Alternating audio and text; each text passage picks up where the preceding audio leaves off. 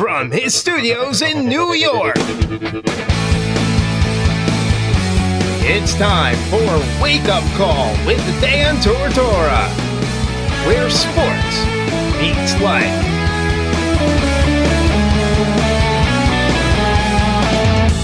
Here's your host, Dan Tortora. Welcome back here to Wake Up Call with Dan Tortora on wakeupcalldt.com, your one-stop sports shop, mixlr.com backslash wakeupcalldt, as well as watching on internet streaming video and audio on facebook.com backslash wakeupcalldt, facebook.com backslash live now dt, and on youtube.com backslash wakeupcalldt, all inside of the Cafe Kubal studios. And as you know, in our commissioner connection, speaking with leaders around the nation, I'm very, very happy for the first time ever to have Noreen Morris the show of the Northeast Conference, aka the NEC. And I look forward to telling her story today and getting her thoughts on a lot of pertinent topics that are affecting collegiate athletics. So let's bring in Noreen and see how she's doing this morning. Noreen, how are you? I'm doing great, thanks, Dan. Thank you have, uh, for having me in your show.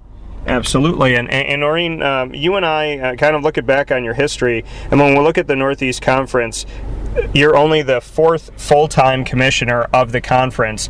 Uh, what does that mean to you on such a short list of, of leadership within this conference? Kind of part one, uh, what that means to you, and part two, why coming to the NEC was the right fit for you. Yeah, I'm, I'm honored to have been with the NEC now. I'm in my 11th year, and as you mentioned, they've had uh, just three commissioners before me. Um, actually, the the woman who held the job right before me, I worked for at Conference USA for a number of years and got to know her and and she, I knew how much she enjoyed working with this league. Uh, she unfortunately passed away, um, and and I you know was honored to to you know follow in her footsteps. But this is a great league. Um, the, the, people that work in our league, the athletic directors, presidents, senior women administrators, every, everyone from top down is is tremendous, and um, I've enjoyed every minute of it, even through COVID, as much as that's possible. Um, so, you know, the fact that they've they've kept their um, you know trust and faith in me over the last 11 years.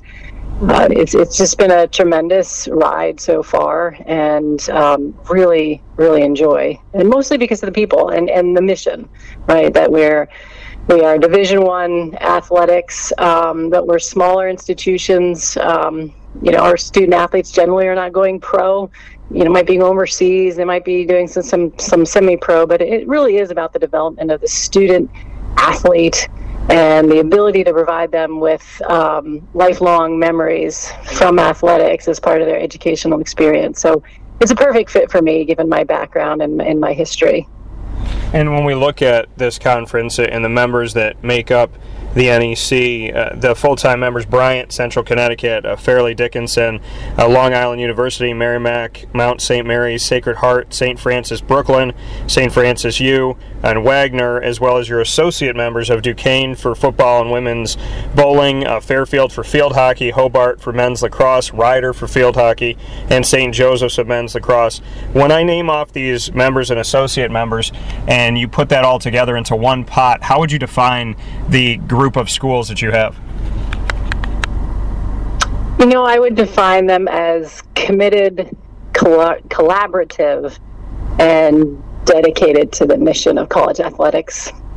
Um, and I, will also add that we have Howard joining us this year with uh, six sports as associate members. Um, they had those six sports in different six different conferences, and they reached out to us for more specifically women's soccer. And the more we got talking, we thought it would be a great relationship for us to give them one home for those six sports. So that that's the kind of the collaborative um, focus of the NEC. You know, we saw an opportunity to, to bring um, Howard into the mix and, and to give those student athletes a home. So it, it very consensus building um, and uh, working together. I would say that was that's the biggest theme for our league. And you, you speak about bringing in Howard, uh, historically black university, and HBCU, uh, and to look at, you know, founded back in 1867 in Washington, D.C. just what that means to you. You know, to to have Howard and to have uh, the the connection to HBCU, and, and obviously what we've seen in the last year and a half, unfortunately, is kind of uh, the reality that we have a long way to go in, in equality and, and open discussions about everybody being on a level playing field, so to speak. So to have Howard joining this conference in some way, just uh, what that means to you to have their representation there now. Yeah, the the NEC uh, we adopted a new strategic plan. Oh gosh, two years ago, June, um, and and within that plan was an entire new focus on diversity, equity, and inclusion, and and that was you know, before most of the the national issues crept up and into into the forefront, right, with George Floyd and, and other uh, other instances of racial, you know, um, inequality and and uh, discrimination, and, and and so when Howard came to us, it was a perfect fit because we we had already focused on. Um, being more dedicated and, and more um, focused on diversity, equity, and inclusion. And, you know, not only did we want to give Howard an opportunity to have all six of their sports under one umbrella, but certainly it provides the NEC an opportunity to create that relationship with an HBCU and to create the relationships between student athletes, between coaches, um, and hopefully open a pipeline for those student athletes or others at Howard um, to to have, have access to different jobs across the NEC um, and vice versa. So, you know, we saw it as a win-win both for Howard and the NEC. So, as you said, it, it was it is certainly connected to our desire to be more focused on providing our student athletes with exposure, access, and education around the HBCUs. And the fact that's in Washington, D.C., I mean, if you haven't been to the African American Museum there. You know that those are perfect opportunities for the educational experiences that you can connect with the athletic travels and, and you know, have teams go into DC to play Howard and, and utilize that opportunity would be fantastic. Speaking here with Noreen Morris, the commissioner of the NEC Northeast Conference, and, you said the strategic plan you had started ahead of time, ahead of you know things that had unfortunately gone on in this country. What made you get ahead of the game? Why, as the leader of the NEC, did you want to really uh, look into a strategic plan that was going to you know do all the things that you had spoken about as as we look to move forward as a society? You know, uh, looking at conference-wide commitment to diversity, equity, and inclusion, uh, getting getting ahead of you know kind of the the unfortunate circumstances that have happened just why you wanted to focus there and and why you know at the time that you did create the strategic plan why you felt like it was the right time to do it I think there was a confluence of a, no, a number of things. Um, one is we have significant diversity amongst our leadership. Um, we have two presidents um, of color. We have uh, two, well, two previously two ads of color. Um, so, so there, there's certainly there's a, a focus or you know, the understanding that we need to do more. Uh, I, I, think also part of it is based on some of the national work that I've been doing. So for the past seven or so years, I've been the co-chair of the NCAA Gender Equity Task Force, and and that's a inter association wide committee. So it's divisions one, two, and three. There's I think 11 people on the committee, and and with that, I've had access to a lot of presentations, a lot of data, certainly around gender equity.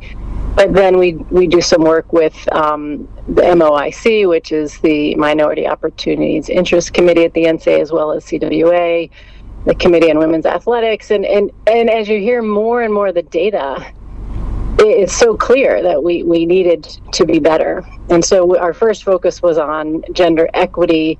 And I worked with um, four or five of the other conferences in our region and said, hey, let's create some educational opportunities for the younger coaches, um, our women coaches, uh, for professional development. Because, you know, not all of them have budgets at their institutions to allow assistant coaches or the younger head coaches to go to some of the national conventions. Um, and so we created an educational forum within our region. So it was the Patriot, in the first year, Patriot, MAC, America East, and the NEC. We all combined together and created a one day event for our young female coaches. And, and it was great. We came up with the topics.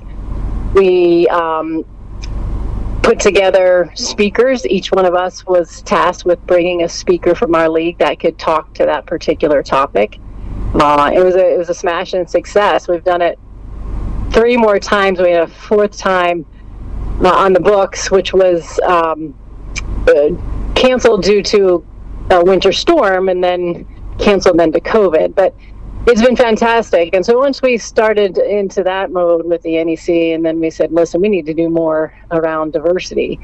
We, we don't have enough um, coaches and administrators of color, and we need to create an opportunity for the, the coaches and administrators to, to mirror the student athlete population, especially in the sports where we have you know more black and brown student athletes. So you look at men's and women's basketball, track and field, football, that we, we need to do better. So that's where we started to really focus on that. And then when we worked on our strategic plan, we thought, well, do you do you incorporate the diversity, equity, inclusion in each one of our goals, or does it need to be a separate, distinct goal to show how uh, dedicated and committed we are to that area? And so we we finalized that one of our four strategic plan goals is specific around diversity, equity, and inclusion. So it's like kind of a long answer to your question, but there was a lot of moving parts to get us to where we were.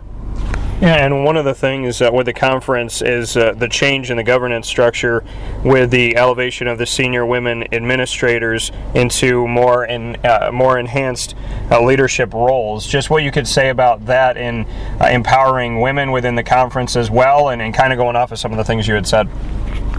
Yeah, when I first arrived uh, at the NEC and then I made my rounds, you know, like any new commissioner, you want to go out on the campus and meet everybody and, and talk with them and, you know, get to know people and get to know how they operate on campus and strengths and weaknesses. And, and it was abundantly clear to me at that point in time that the, the group of senior women administrators that the NEC had at the time were very talented. Um, many of them had been in their jobs for a number of years and just had a lot to offer. But the role they played within the governance structure didn't really allow them a seat at the table for the bigger conversations and the dialogue around national issues, regional issues that truthfully you, you need access to that information if you want to end up in a an AD chair, commissioner chair in the future. So I, I, was the benefit of the Big Ten and their governance structure, where the SWAs were a critical piece of their governance structure. And I was in a meeting side by side with uh, Mark Murphy, who was the AD for my first um, eight years or so, and then not eight sorry, three, three or four years, and then Jim Phillips, um, who followed Mark. So I had the benefit of hearing the dialogue of the of the ads and the and the commissioner and the and you know the other Big Ten staff. So when I when I came to the NEC and I saw that we we could mimic what the Big Ten did and, and provide the senior women administrators a more productive seat at the table, not only for them to learn and absorb, but to actually to contribute and use their voice. So. It, it, I think it's turned out really well, and um, it, we're better for it, right? Because we're hearing more perspectives um, in our meetings. Uh, and then the AD and SWA have to work together to figure out when we vote, it's one instant, you know, you get one vote for the institution. So they have to figure out amongst themselves how they come to that vote, and which it really requires them to, to create that working relationship that may not have existed as fully before we went to this new governance structure. So I think it's it's been a, a win-win for for this for the SWAs as well as for our league because I think we're just better prepared and, and, and, and the dialogue is much more robust than maybe we had before.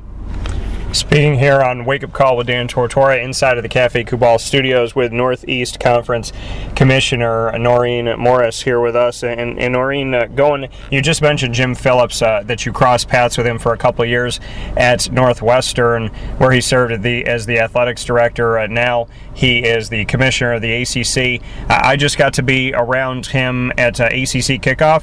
What can you say about Jim Phillips and his leadership, and, and maybe some notes about him in your path? Yeah, Jim's tremendous. Um, he he's going to do great things at the ACC. His work at Northwestern, if you look at what he did for that campus and for the athletics department, um, the how he enhanced the the facilities. I mean, I, I, went back on a tour and I was, was flabbergasted. It was just it was a new, a new North Northwestern campus with all their athletic facilities. But you know, having it, the coaches he has. Um, with Pat Fitzgerald uh, as as the uh, football coach and the ten year deal he was able to manage with with that and and the other coaches he's hired um, the energy he brings, the vision, um, and you know, if you said you just met Jim. If you had a chance to talk to him, like he, he, when you talk to him, he's talking to you, and nothing else matters at that moment, right? He's really uh, engaged, and the, his memory for for people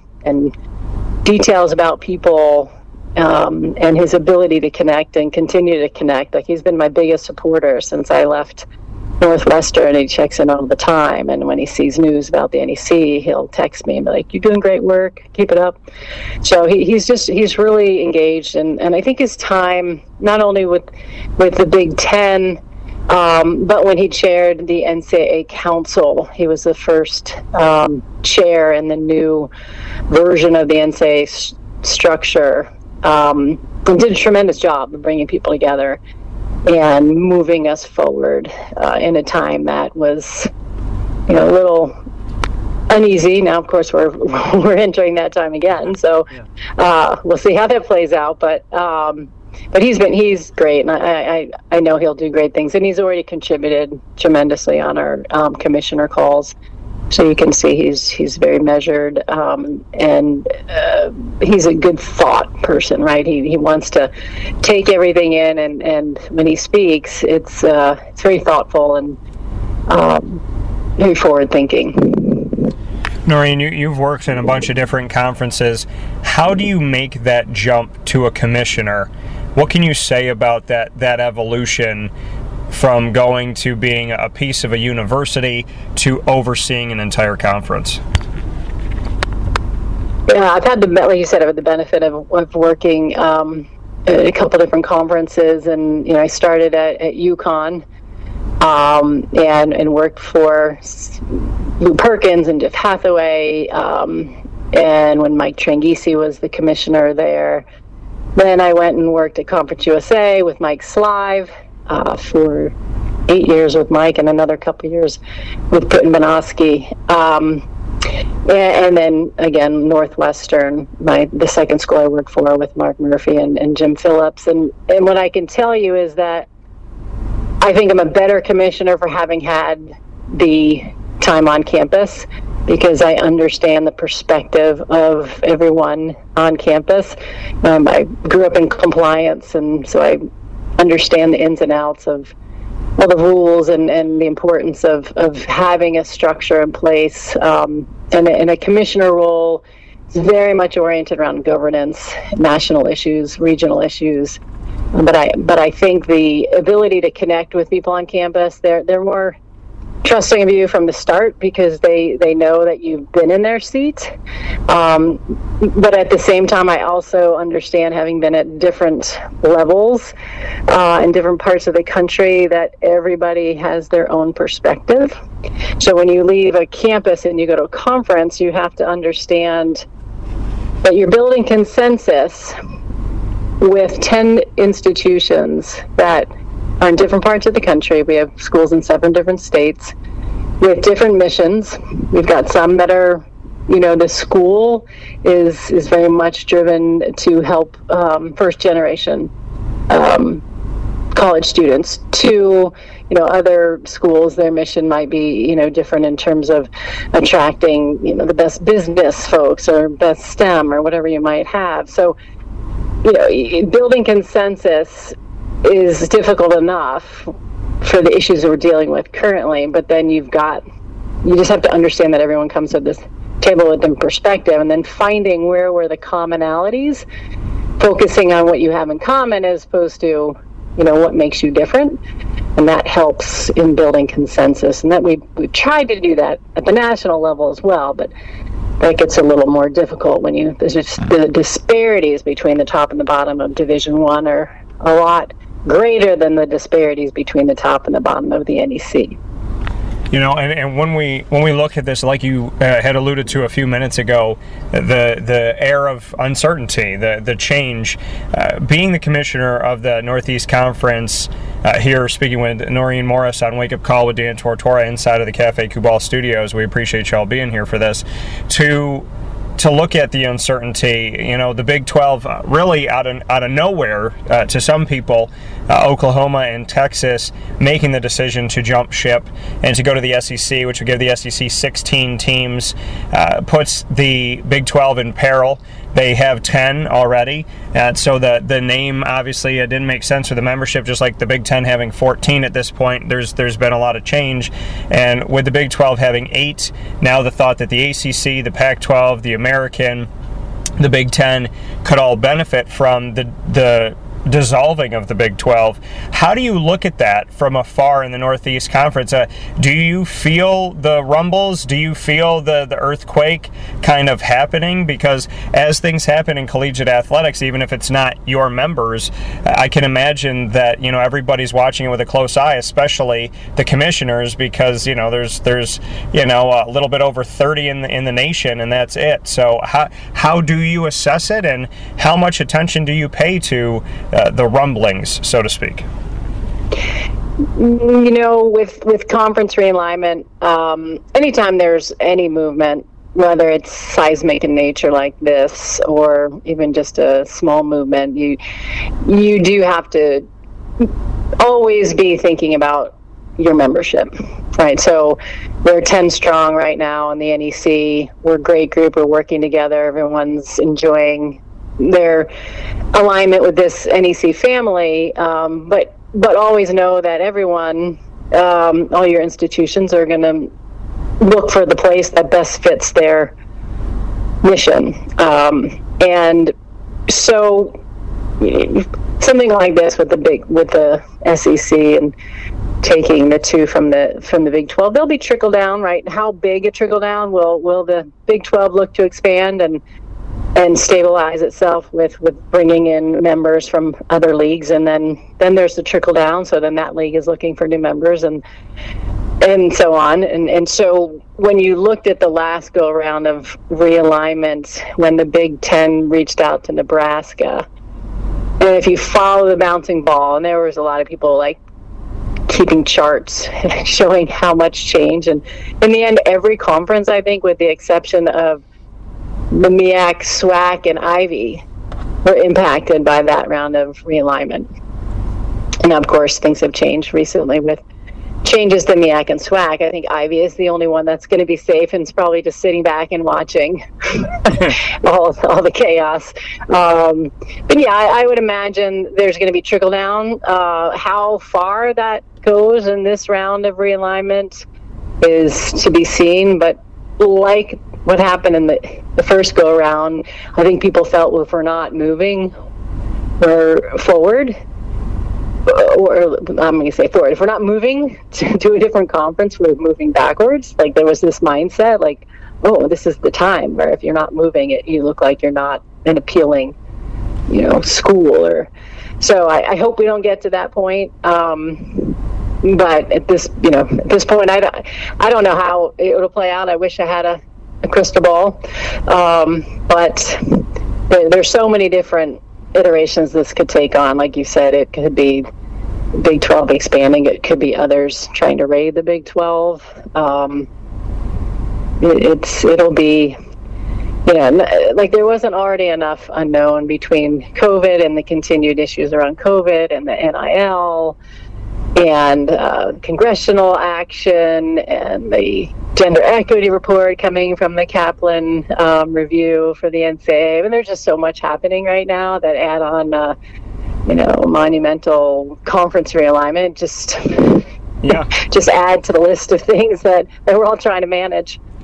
And and that's exactly you know what was on my mind is as as a commissioner you have to deal with the day to day of making sure your institutions that are your every you know every piece full members are happy your associate members are happy that you are you know kind of keeping an eye out for expansion and evolution if if that's you know something that you want to do. So your day to day is to take care of your current members look to the future and at the same time you know make sure the student athletes are being treated right the institutions are following what they need to everybody's under NCAA compliance, and then, like you said, taking all of that, which is in and of itself more than enough, I'm sure you can speak to, and yeah. and adding in the name, image, and likeness, which really is the wild, wild west right now, and there's no consensus ruling, and uh, a lot of kind of open. Some states have approved it, many states have not, and there's this deregulation of the NCAA, kind of just you know saying at this point uh, let's let's just let everybody do it, whether or not your state's approved it for now.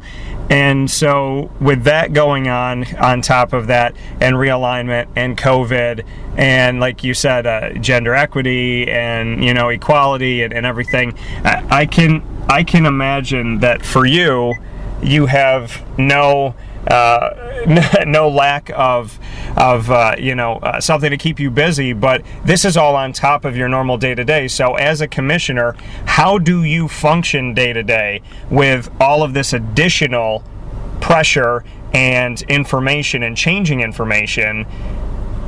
Where there's uh, seemingly, at least from my perspective, more questions than answers at this point. Yeah, my um, my theme or my motto all through COVID um, was planning for the unknown is exhausting. So we just get more and more exhausted apparently because there's more and more unknowns.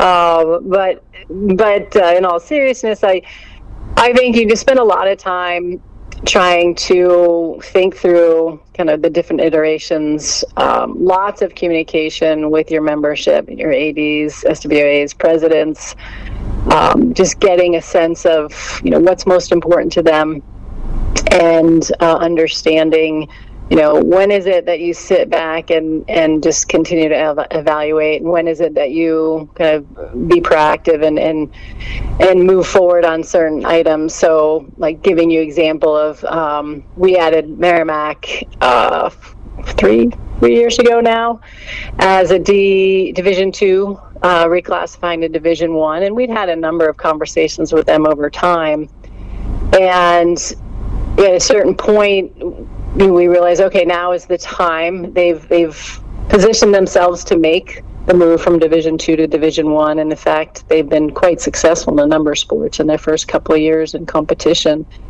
And so, you know, it's kind of one of those you for the, at least for the membership is you look when when is the move a win-win for both parties. You value add.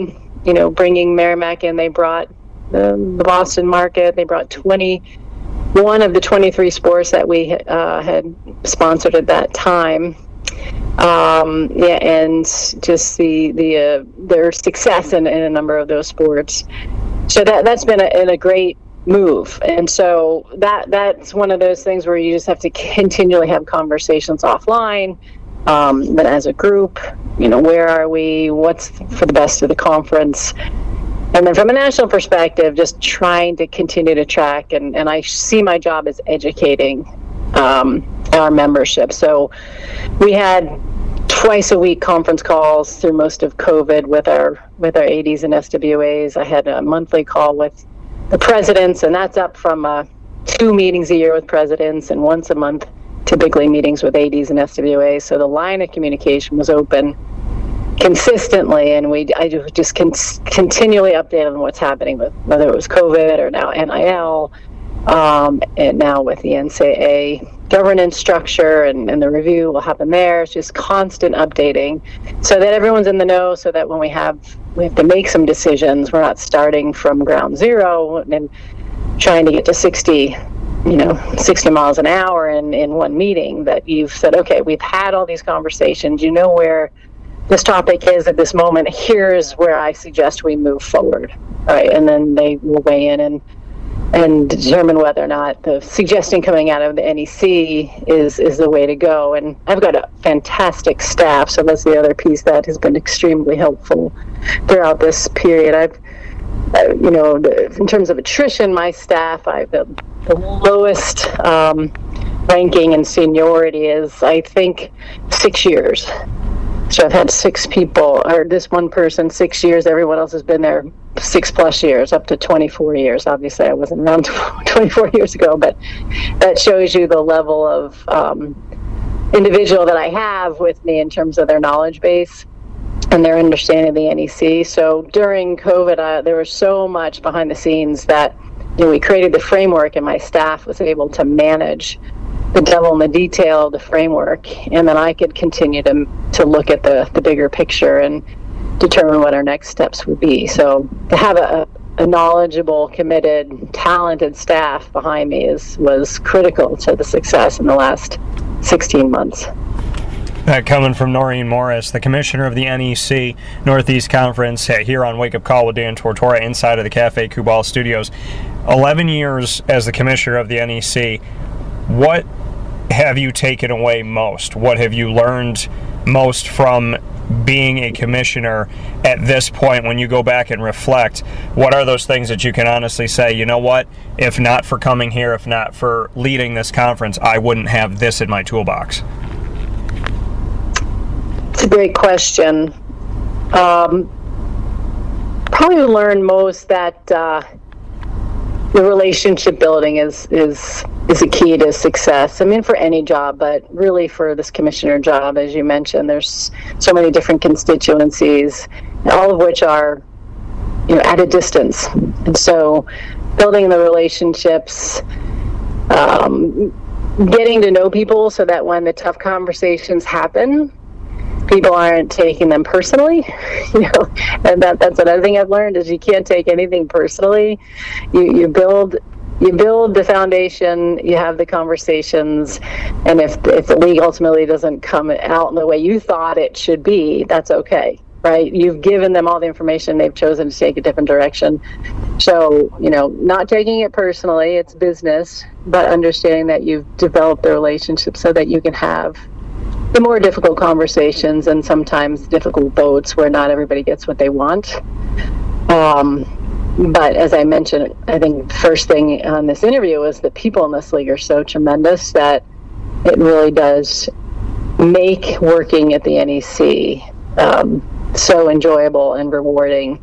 So what I've learned is if you find a place that you really enjoy working and you continue to grow with the job, and there's you're continually challenged. Um, that's a perfect combination, right? Great people with continued challenging, you know, thought-provoking issues to deal with. That, um, you know, I enjoy coming to work every day. So I don't know if that's answering your question entirely, but that's uh, what I'd learned is I really enjoy working with this group of people um, and continue to be challenged and hope that I'll be here for a number of years to come.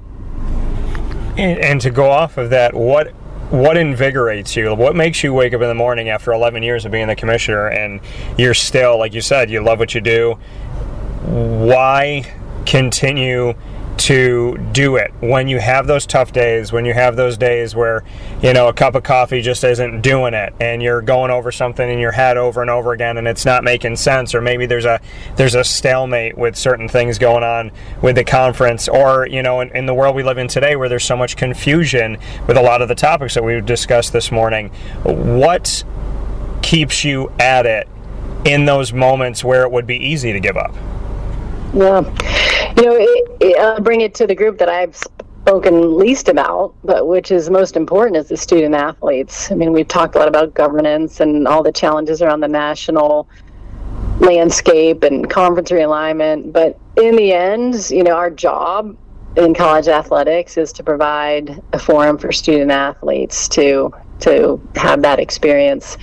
Um, you know, learning about leadership and adversity and goal setting, and and I was a student athlete. I, I played um, soccer at Cornell, and and those that experience was so critical to my growth as a person more so than as an athlete. And so I always have to kind of focus in on that, which is what we're doing is is to provide student athletes that opportunity. And when I while I'm not with the student athletes every day, um, I do have an opportunity to meet many of them, whether it's our in-person student athlete advisory committee meeting, which unfortunately we missed last year and hope to hope to do this year, but we did monthly Zooms with our student athlete advisory committee, which is at least two members from each of our schools. So, and I've gotten to know a number of our student athletes over time, and that that really is that's what's invigorating. You know that we that I know that each and every day we're providing them with that experience and that memory that really does create lifelong friendships more so than you know some of my teammates um, I'm, I'm, more you know better friends with than, than non teammates in, in a way just because of the that shared experience. So it really is about the student athletes. What's the most difficult part of the job for you after these 11 years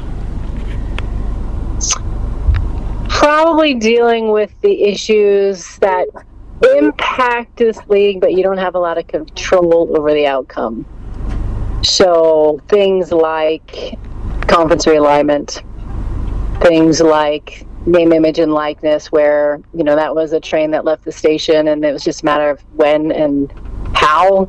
Would it be any NCAA rule or congressional rule or state rule? So just trying to manage issues that are part of college athletics but that you don't have a lot of control over the outcome. So you just have to prepare prepare your league and try to position them to manage the change in a way that is least intrusive, uh, but that you're taking advantage of the opportunity as best possible. So I'll give NIL as an example. We're not going to have a lot of student athletes making $800,000 like you read about in some of the other conferences but we certainly do have student athletes who um, will be entrepreneur, entrepreneurial in nature, um, who can go out and, and, and do some things around the name, image, and likeness that they couldn't have done before.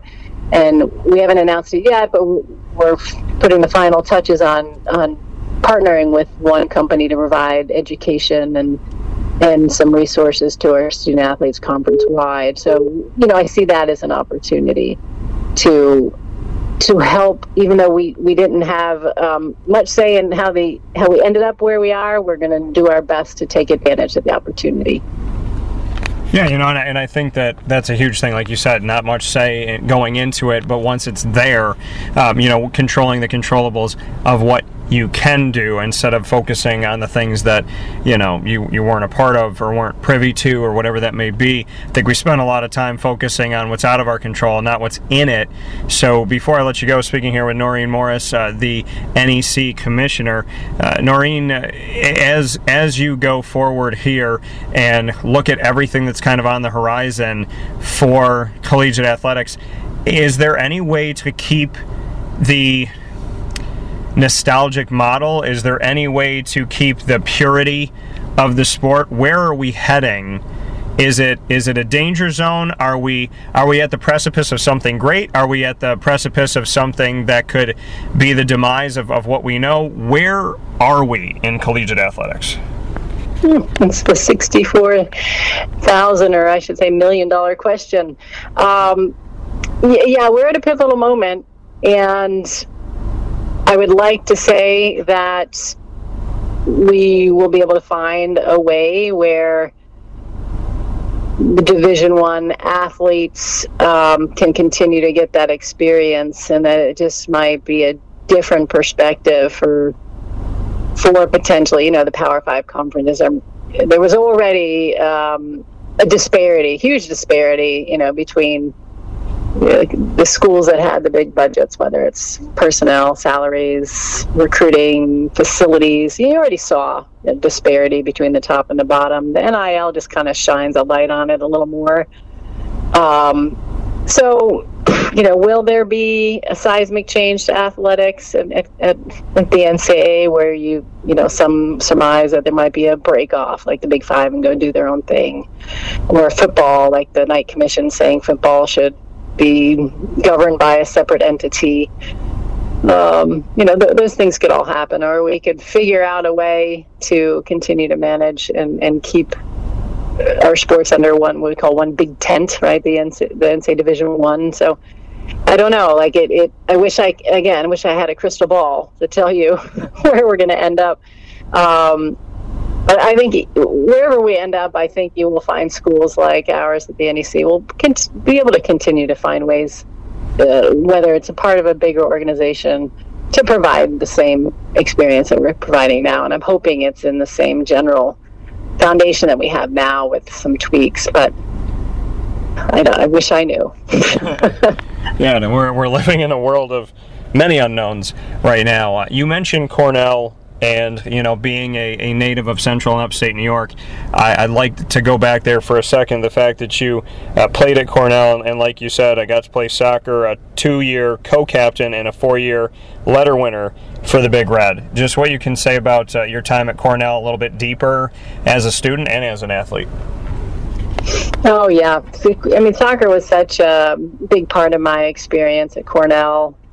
It um, you know I thought it was a big school coming from the East Coast. I grew up in New Jersey. It was 12,000 students, undergraduate. And, and, for the East Coast, that's a pretty big school. Now I go to the Midwest and I start working the Big Ten. I'm like, oh my God, these, these like 55,000, 60,000 schools. But, but the soccer definitely gives you a, um, a sense of family right away. Um, and, uh, you know, in, in time management at Cornell, like I wasn't I wasn't the uh, you know the valedictorian by any means in my in my high school, so I worked really hard at Cornell, and you have to learn how to to function amongst people who maybe are more knowledgeable than you, but but you find your niche and you find your strength, and I think that built up my strengths around. Um, without me even realizing it, relationship building, communication, um, and, and leading as, as a as the captain and I just had a conversation with uh, one of my teammates. She's like, hey, it was so clear back then that you were a relationship builder and that you brought people together. And I like look back and like, I don't, I don't really see that. I mean, I don't remember that, but, but you know, after talking with people and understanding, you know, how I grew and developed, it really was um, instrumental in, in where I am now. And, um, you know, it was the first recruited class at Cornell, so they had just added the, the sport as a varsity sport the year before. And it's really, really cool to see now that most of our the, the people in my class are a couple years below. We're a bit older now. We're we're really we've got some tremendously successful women um, from from those first couple years, and, and we're getting quite strong and building a, a, an alum base and and it's it's really exciting to see us kind of put our mark on a program that we helped start 30 plus years ago. So um, we're paying it forward i hope uh, for the next generation um, of athletes at cornell. So it's just it's been really fun just to reconnect with my teammates who like i said are tremendously successful uh, in their careers. And uh, and and to give back and and to reminisce and go back and be like make believe we're back in college which can be dangerous at times but but it's been great. So i mean just being an athlete is I, I don't see how i'd be where i am now having not had that experience that coming from Noreen Morris here with us, the NEC Commissioner, uh, Northeast Conference on Wake Up Call with Dan Tortora inside the Cafe Kubal studios. Uh, two final pieces. Uh, one is going to allow you to flip the script on me and, and get to ask a, a, couple questions in a thing called Rapid Fire because you've been so great in answering mine. But the final one that I have for you is what can you tell us about what's on the horizon for the NEC? I know there's a lot of unknowns overall with collegiate athletics, but what are you currently working on? What can you tell us about? The future of the Northeast? Mm, you know, we'll we just um, we're about a couple years into our second strategic plan, which, as I mentioned, focuses um, quite a bit on diversity, equity, and inclusion. But we're also uh, the other three goals are brand awareness, uh, commitment to basketball, since it is our primary or priority sport, as well as the student athlete experience. So I think you'll see us continue to to be a big player in the diversity, equity, inclusion space, we we did um, significant amount of work in, in with diversity. We had champions champions for change programming, which we interviewed student athletes, coaches about their experiences around um, diversity. We um, have done a, a, lot on, on game days with um, Black Lives Matter around. Um, we've done the um, forgetting the name now. This is terrible. Um, where we do uh, recognize the different months celebrating um, heritage months. So um, you know, I think we've, we've just I think become a leader in that space. So I think you can see us doing more there.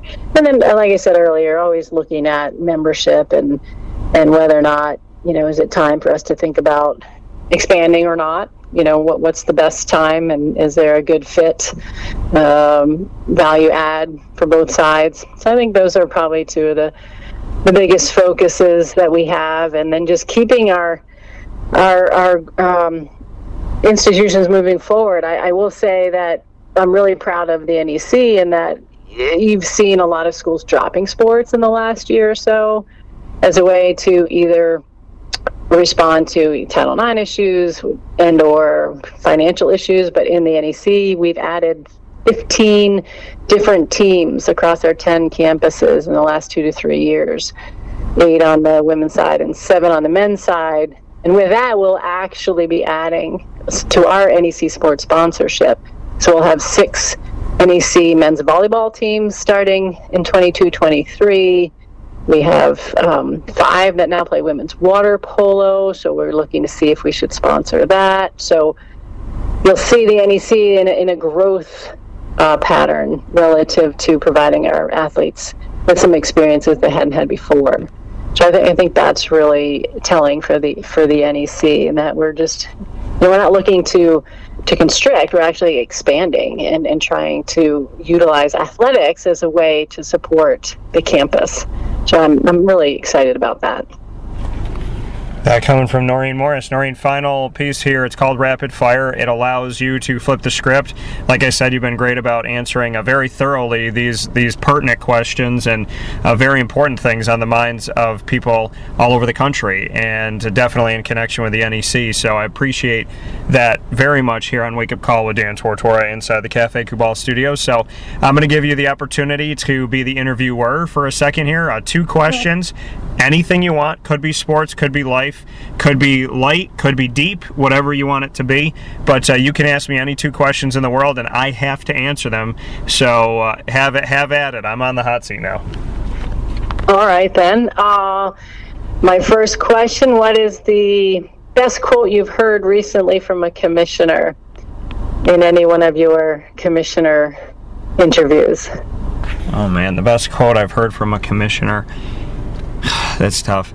I would have to say I spent a lot of time with Mike Aresco of the American, and, and I would tell you that nobody was affected more from realignment in the early 2010s than him.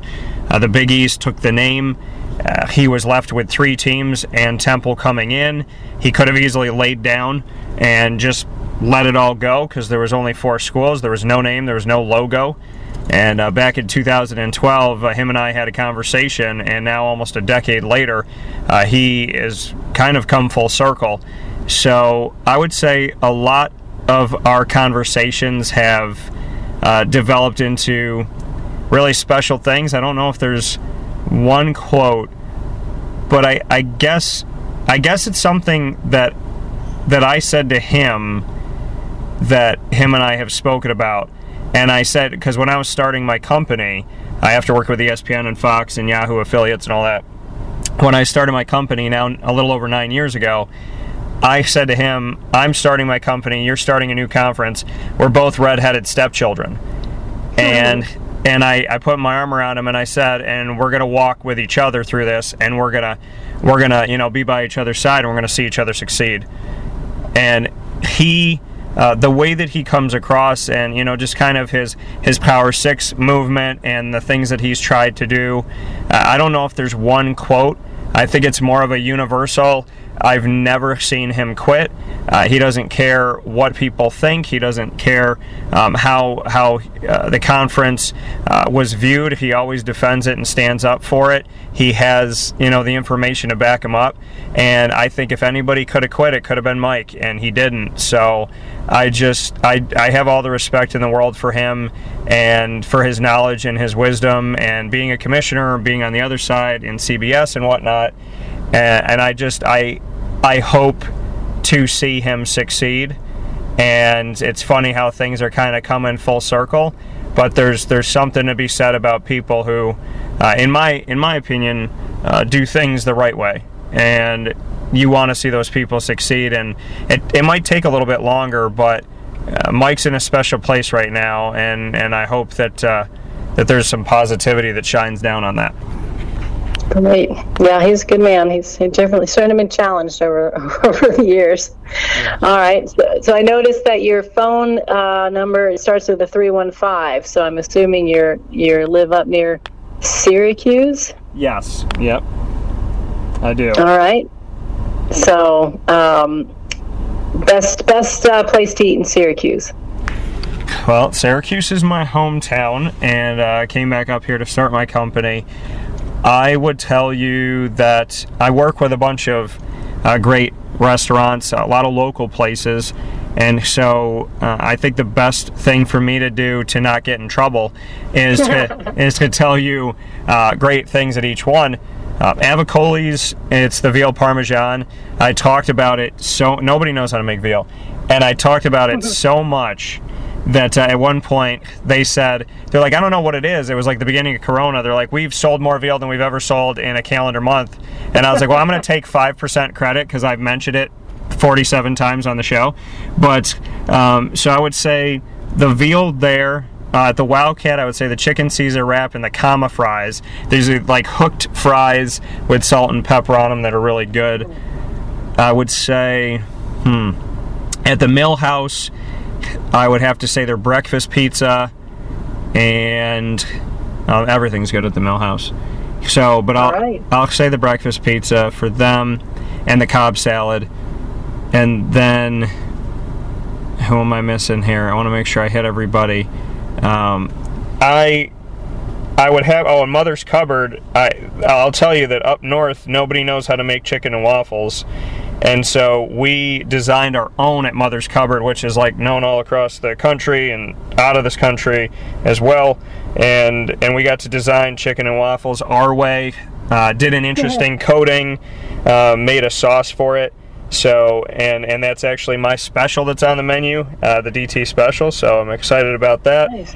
Uh, Pizza Man, it's the lemon pepper wings, and uh, PB&J's lunchbox, it's the grilled peanut butter and jelly with pecans, and Mon Pa's kettle corn.